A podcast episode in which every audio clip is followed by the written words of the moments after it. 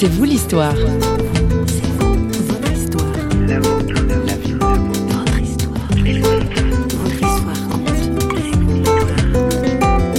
On parle de désir d'enfant, on désire ou on désire pas le chemin est plus euh, complexe parce que quand euh, une femme découvre une grossesse, ce test de grossesse, c'est toujours un moment émotionnel fort, même si tout de suite elle, ne veut pas poursuivre ou pour différentes raisons. La question profonde, c'est de travailler avec la femme euh, la panique qui peut surgir, son désir profond. Voilà, donc nous on va faire tout un travail de dépioter ce qui est de l'ordre de la panique, de la pression, pour que la femme puisse faire la part des choses. C'est donc de maternité, de désir d'enfant ou non dont on va parler dans C'est vous l'histoire aujourd'hui. Bonjour et bienvenue. Caroline Roux est notre invitée. Elle s'est investie dans un service d'écoute SOS bébé. Dans certaines régions de France, plus précisément dans la banlieue nord de Paris, en Seine-Saint-Denis, il y a une augmentation de la précarité des femmes qui accouchent sans trouver de logement à leur sortie de la maternité. On comprend que les circonstances de la vie, mais aussi une certaine pression sociale, incitent des mères potentielles à envisager l'avortement. Caroline Roux nous raconte les craintes, mais aussi les aides possibles pour toutes celles qui se questionnent. Elle est interrogée par notre journaliste François Sergi dans les locaux de SOS Bébé à Paris.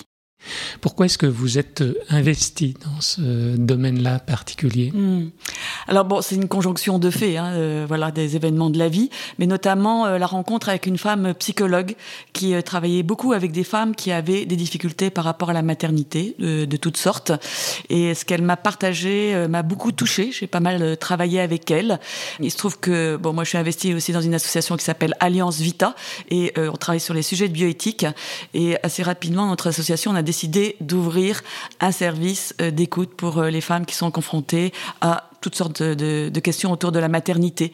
Et assez naturellement, après m'être formée hein, à l'écoute, je me suis euh, investie dans ce service d'écoute.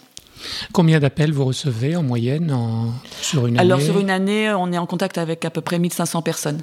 Quelles sont les, demandes, donc les, difficultés SOS Bébé, c'est un portail hein, sur toutes les questions euh, liées à la maternité. Donc il y a toutes les questions aussi de deuil pré et post-nataux, fausse couche. Donc grossesse imprévue, avec des questionnements autour de l'IVG, accompagnement post-avortement aussi, annonce de handicap euh, avant la naissance et euh, accompagnement post-interruption médicale de grossesse, donc post-IMG. Et puis toutes les questions euh, autour de l'infertilité. Et donc euh, nous accompagnons euh, beaucoup de femmes, mais aussi des couples et parfois des hommes. Les hommes sont moins, se confient moins, mais on a à peu près 10% d'hommes. Caroline Roux est aussi une femme croyante. Face aux défis de son activité, la relation à la verticale est plus que nécessaire. Qu'est-ce que vous apporte l'Évangile, la foi chrétienne, dans votre travail? Il y, a des, mots qui, qui, me reviennent souvent quand je fais de l'écoute. C'est d'abord écouter, ne jugez pas. Et euh, j'étais très euh, touchée par les pèlerins d'Emmaüs qui s'en vont euh, désespérés. Ce qui m'aide, c'est de savoir qu'il n'y a pas de fatalité. C'est important de pouvoir éveiller les personnes qui sont un peu dans la désespérance, justement dans la fatalité, à voir les choses autrement. Et donc c'est un des travaux qu'on fait dans notre service. Il y a aussi consoler, consoler mon peuple. Et sur toutes les questions qui sont liées à l'avortement, c'est une phrase qui m'aide beaucoup, qui me revient. souvent les femmes ont vraiment besoin de consolation parce que elles ont été face à des problèmes, on peut dire cornéliens. Euh, elles ont pu se retrouver seules. Elles peuvent regretter après. Voilà. Donc euh, c'est important d'avoir cette ouverture de cœur qui euh, accueille les personnes avec toutes leurs peines. Est-ce que vous rencontrez, est-ce que vous avez des femmes qui veulent assumer leur avortement, pour lesquelles l'avortement est un choix possible pour mmh. elles? Oui, oui. Bah, c'est d'ailleurs la plus grande partie de, de nos appels. Hein, c'est des femmes qui hésitent qui, pour différentes raisons, sont enceintes et pensent à l'avortement, ont peur d'en souffrir ou sont dans une situation de pression assez forte. Ces dernières années, on a vu, bon, il y a la, euh, une généralisation de la contraception. En France, 72% des femmes qui avortent disent suivre une contraception lorsqu'elles ont découvert leur grossesse. Donc il y a beaucoup d'accidents de contraception, oubli de pilules, euh, accidents de préservatifs, euh, des grossesses qui se poursuivent sous stérilé. Voilà, c'est donc des grossesses qui n'étaient pas prévues. Pour les femmes, c'est pas si simple parce que elles, quand elles découvrent leur grossesse, c'est dans leur corps. Assez vite, c'est dans leur psychologie, leur cœur. On parle de désir d'enfant, on désire ou on désire pas où là, c'est plus euh, le, chemin est plus euh, complexe parce que quand euh, une femme découvre une grossesse, ce test de grossesse, c'est toujours un moment émotionnel fort, même si tout de suite elle, ne veut pas poursuivre ou pour différentes raisons, mais il y a quelque chose voilà qui se passe de profond. Nous, ce qu'on constate, c'est que souvent, et ça c'est peu dit, c'est souvent l'homme qui va inciter vers l'avortement parce que il ne se sent pas prêt, parce que ce n'avait pas été décidé ensemble. Alors c'est vrai dans les couples qui ne sont pas euh, stabilisés, hein, mais ça peut euh, arriver aussi dans les couples très stabilisés, euh, mariés, parce que c'est un troisième qui arrive. On avait décidé d'avoir deux enfants, des enfants trop rapprochés. Donc évidemment, on a, on a beaucoup de problématiques. La question profonde, c'est de travailler avec la femme, la panique qui peut surgir, son désir profond, ce désir de poursuivre une grossesse, même si les conditions ne sont pas idéales. Comment peut-elle faire Voilà. Donc nous, on va faire tout un travail de dépioter euh, ce qui est de l'ordre de la panique, de la pression, pour que la femme puisse faire euh, la part des choses.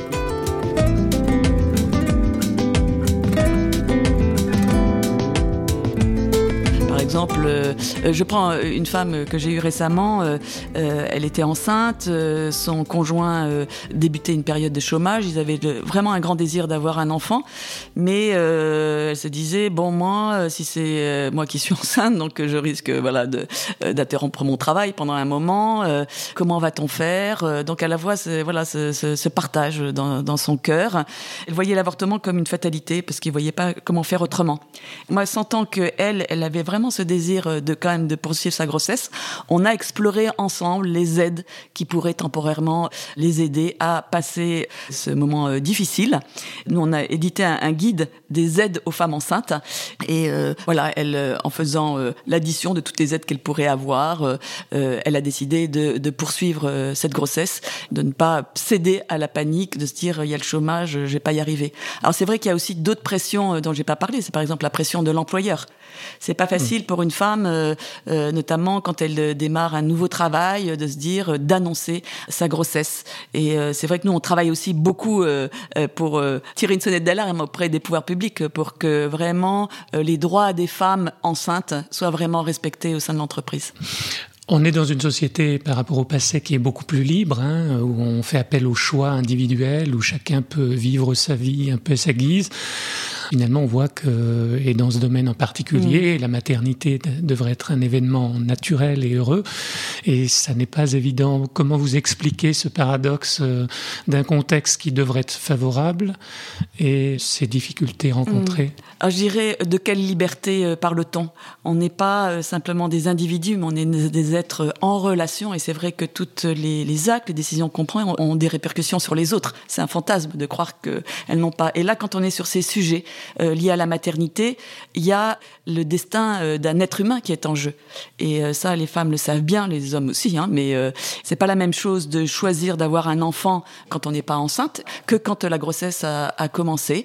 Et moi, je suis très frappée de voir des femmes qui viennent euh, nous voir après un avortement et qui disent je, ne comprends pas euh, ce qui se passe en moi, je me sens mal, mais pourtant j'avais choisi. Mais j'avais choisi sans avoir peut-être eu aussi euh, toutes les, les, conséquences intérieures, parce qu'il y a quelque chose au niveau de l'inconscient hein, qui se passe, et les, les, femmes ne sont pas toujours très au courant que ça pourrait leur faire mal en profondeur. Donc, vous voyez, la liberté, c'est pas si simple. je dirais aussi, notamment chez les plus jeunes, c'est cette relation dans l'union sexuelle, on ne se rend pas compte aussi combien ça peut toucher en profondeur euh, les hommes, les femmes, et on n'est pas euh, des Kleenex qu'on peut jeter.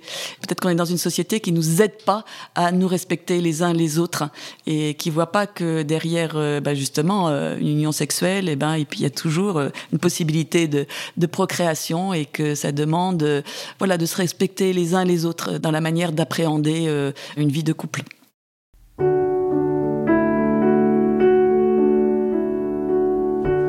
passer sa se dire qu'on n'est pas si mal, c'est mieux à deux, même à deux balles.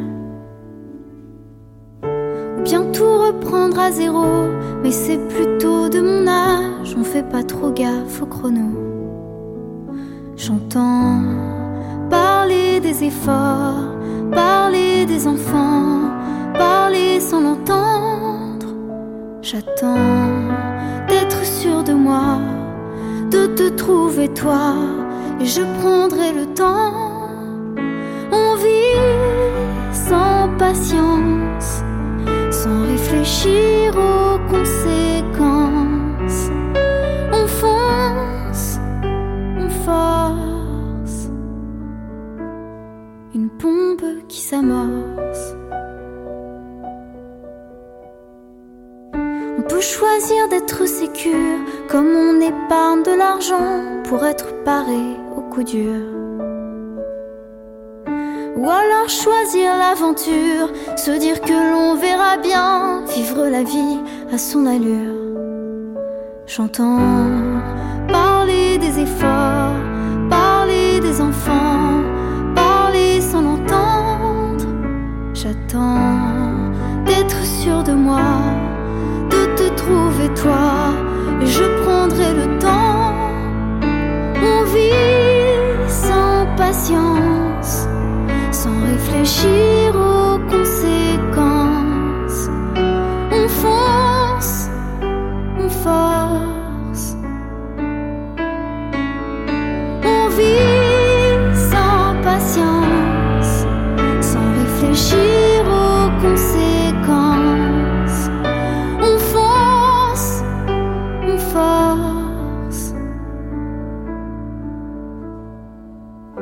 Je comprends qu'on ait peur,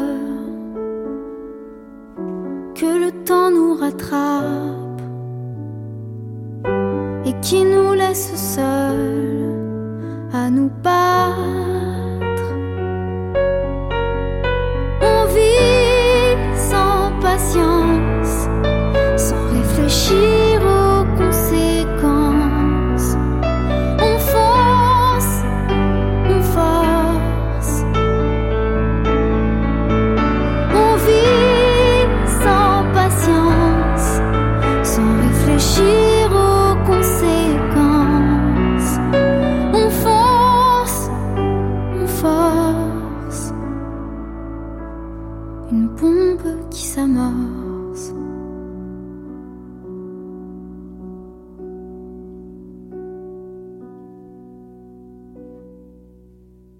Dernière question, Caroline Roux. Si vous aviez à donner un message à des jeunes en particulier, des jeunes filles, mais des, jeunes- des jeunes hommes aussi, sur cette question, qu'est-ce que vous diriez Quelles paroles fortes vous auriez à leur communiquer?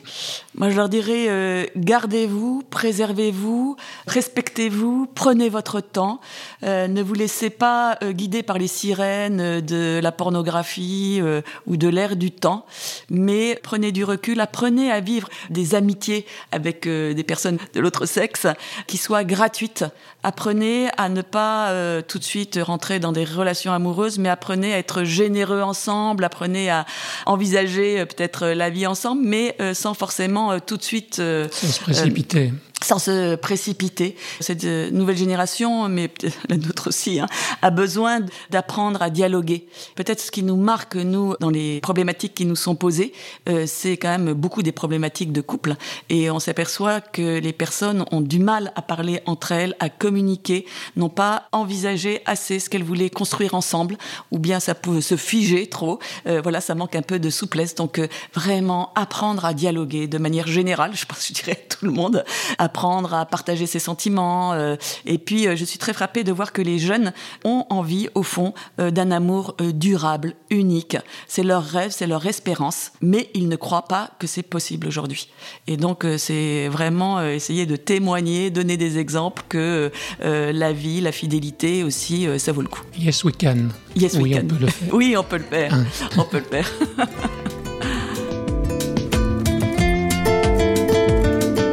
Merci à Caroline Roux d'avoir partagé avec nous une des difficiles réalités de notre société.